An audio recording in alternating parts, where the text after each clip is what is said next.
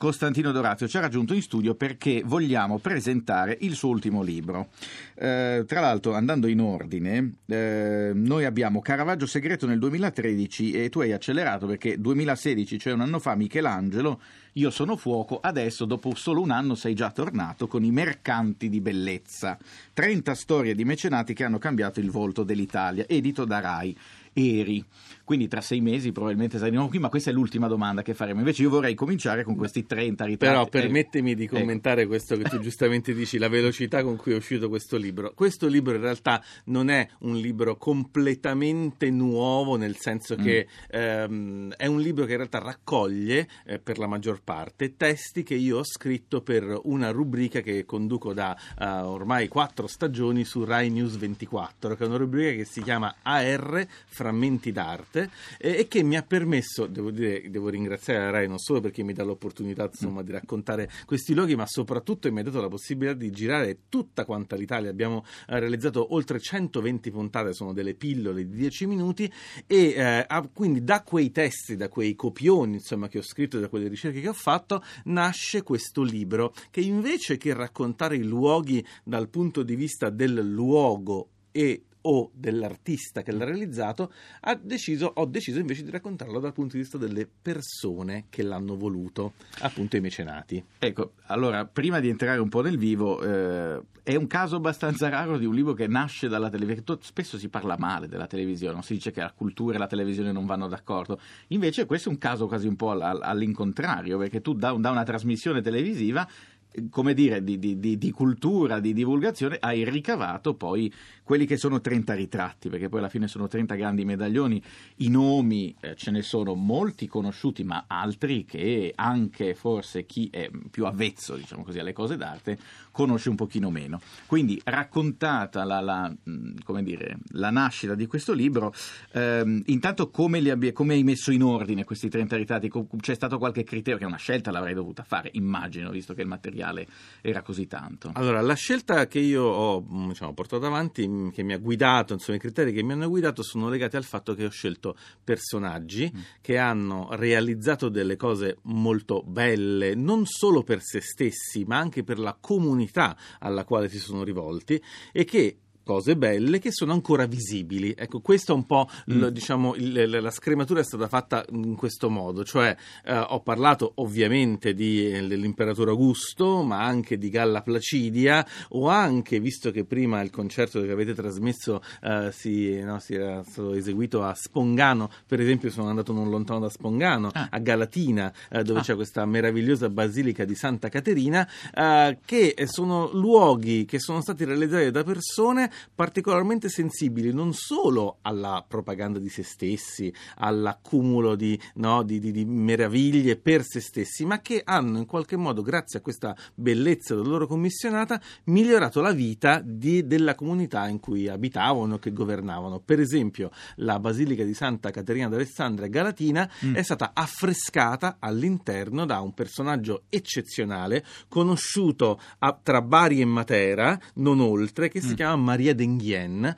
che è stata eh, contessa di Lecce, è stata regina di Napoli eh, e poi è stata anche però colei che, eh, grazie all'intervento, all'idea del suo primo marito, um, a Raimondello del Balso, ha deciso di portare avanti questa basilica che è stata costruita intorno al dito di Santa Caterina, la reliquia che suo marito ha uh, rubato al santuario di Santa Caterina in Sinai, sul Sinai, quando baciando la statua di, il corpo di Santa Caterina ha morso il dito di questo, del, del, corpo della martire e l'ha portato appunto alla basilica, a, a, Galatina. Lì lei ha realizzato questo ciclo di affreschi meraviglioso, quattrocentesco, perfettamente conservato, che in alcuni tratti non ha nulla da invidiare a tanti cicli di affreschi che abbiamo tra l'Umbria e la Toscana, è solo un po' meno famoso. E vedo qui nel, nell'indice del libro che Maria d'Enghien è, è, ehm, è, il nome successivo a, Federico II di Svevia, che invece certamente è molto, più, è molto più, conosciuto. Perché forse il bello di questo libro è, è questo, che tu hai messo proprio in, in ordine, insomma, no? Sono in ordine cronologico. Sì, poi alla fine è quello, insomma, perché si arriva a Claudia Gianferrari e si parte da, da Ottaviano Augusto. Quindi, insomma, necessariamente ci voleva, ci voleva un ordine, insomma, da nord a sud, comunque bisognava, eh, bisognava scegliere.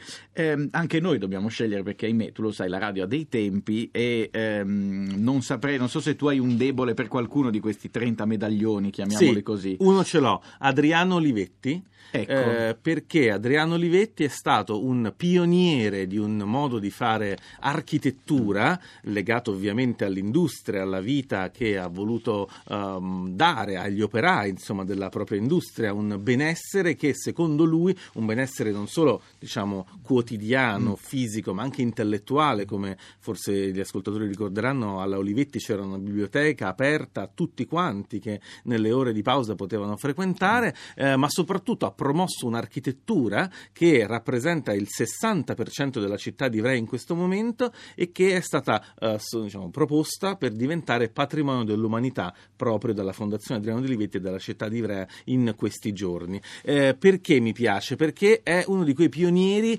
eh, che dovrebbe essere veramente recuperato, perché se si recuperasse quel modo di fare industria e architettura, forse anche l'industria italiana andrebbe un po' meglio. Però qualcuno potrebbe dirti che non è un pioniere, ma una mosca bianca. Purtroppo lo è diventato. Sono d'accordo con te. Insomma... Purtroppo lo è diventato. Purtroppo lo è diventato per miopia, probabilmente, però, perché alla fine sotto di lui la Olivetti ha prosperato. Questo indubbiamente.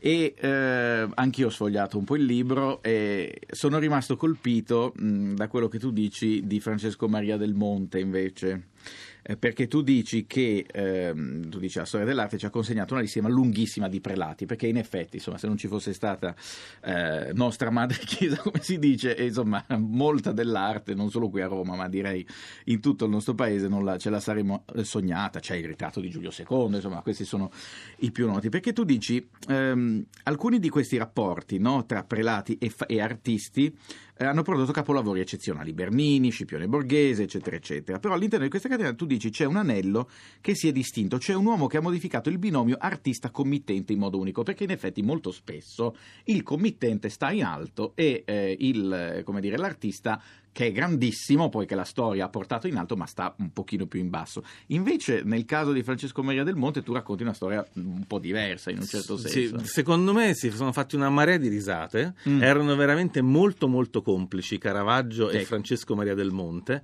eh, perché mh, mm, eh, Francesco Maria del Monte, al contrario dei suoi colleghi, non è andato a cercare mm. artisti, musicisti o scienziati già affermati, cui, del cui prestigio potersi fregiare nella committenza di tombe o grandi monumenti, ma è andato a cercare i giovani, gli esordienti, no? eh, coloro che non avevano ancora dato il meglio di sé e ha offerto loro la possibilità di diventare grandi artisti. Se non ci fosse stato Francesco Maria del Monte, Caravaggio, non solo non avrebbe mm. affrescato il soffitto del casino Boncompagno Ludovisi, dove il Francesco Maria del Monte ha abitato per uh, alcuni anni ed è un piccolo capolavoro straordinario dove l'artista si prende gioco del suo committente mm. perché di fatto dipinge su questo piccolo soffitto un'allegoria dei quattro elementi in cui si autoritrae per tre volte nudo eh, con tutto quello che la natura gli ha dato proprio sulla testa di quello che sarebbe stato poi il frequentatore di questo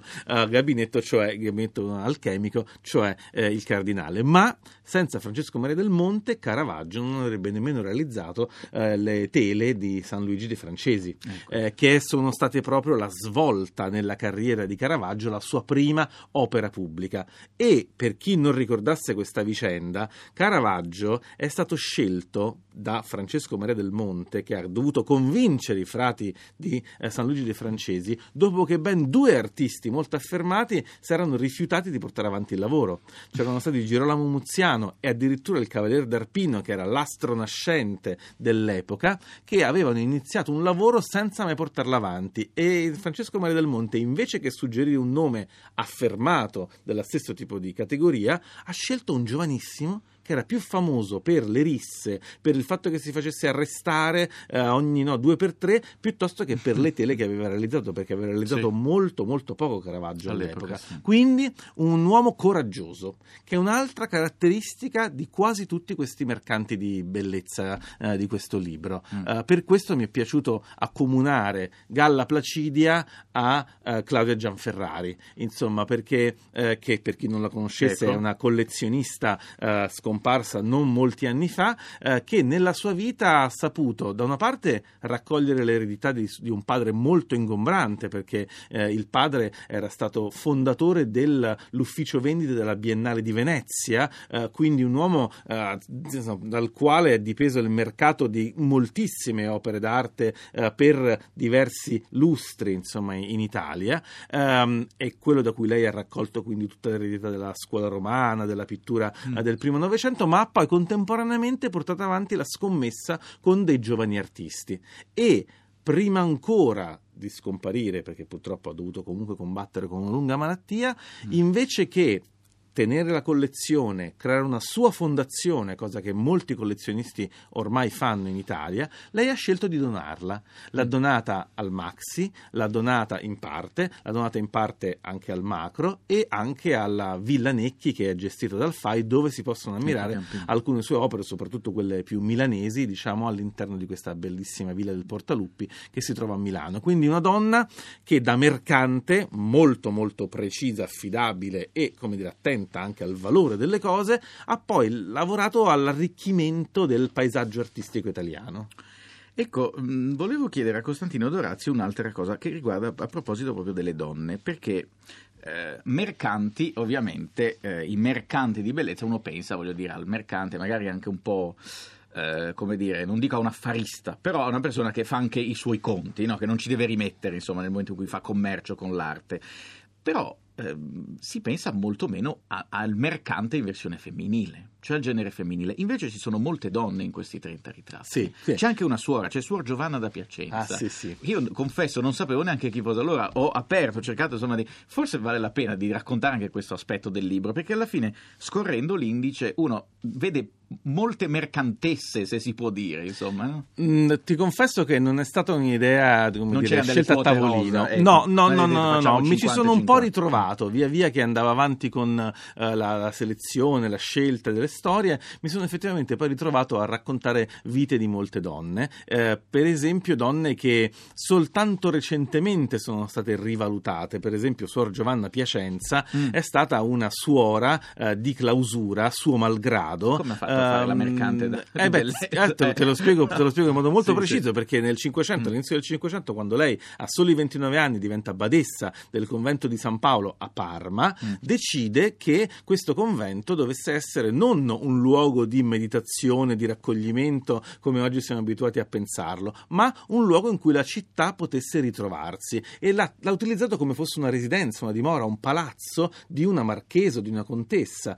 per cui lì si ritrovavano tutti i, i personaggi importanti di Parma mm. e lei l'ha arredato, se così possiamo dire, eh, come fosse una sorta di reggia. Per questo ha commissionato al Correggio un soffitto meraviglioso eh, all'interno, nel cuore proprio del convento, la sua stanza, un soffitto ancora con eh, dei significati non chiarissimi in cui eh, si alternano i suoi simboli di famiglia, la mezzaluna, alla Diana che potrebbe essere appunto mm. il suo ritratto di donna coraggiosa, di donna certo. che sfida anche il potere costituito degli uomini, tanto li ha sfidati che subito dopo no, la chiusura del suo mandato il convento è stato chiuso, quindi è diventato con una clausura molto più stretta perché appunto sì. queste suore avevano no, dimostrato di essere un po' troppo intraprendenti, tanto che questo soffitto è stato riscoperto soltanto nel Settecento.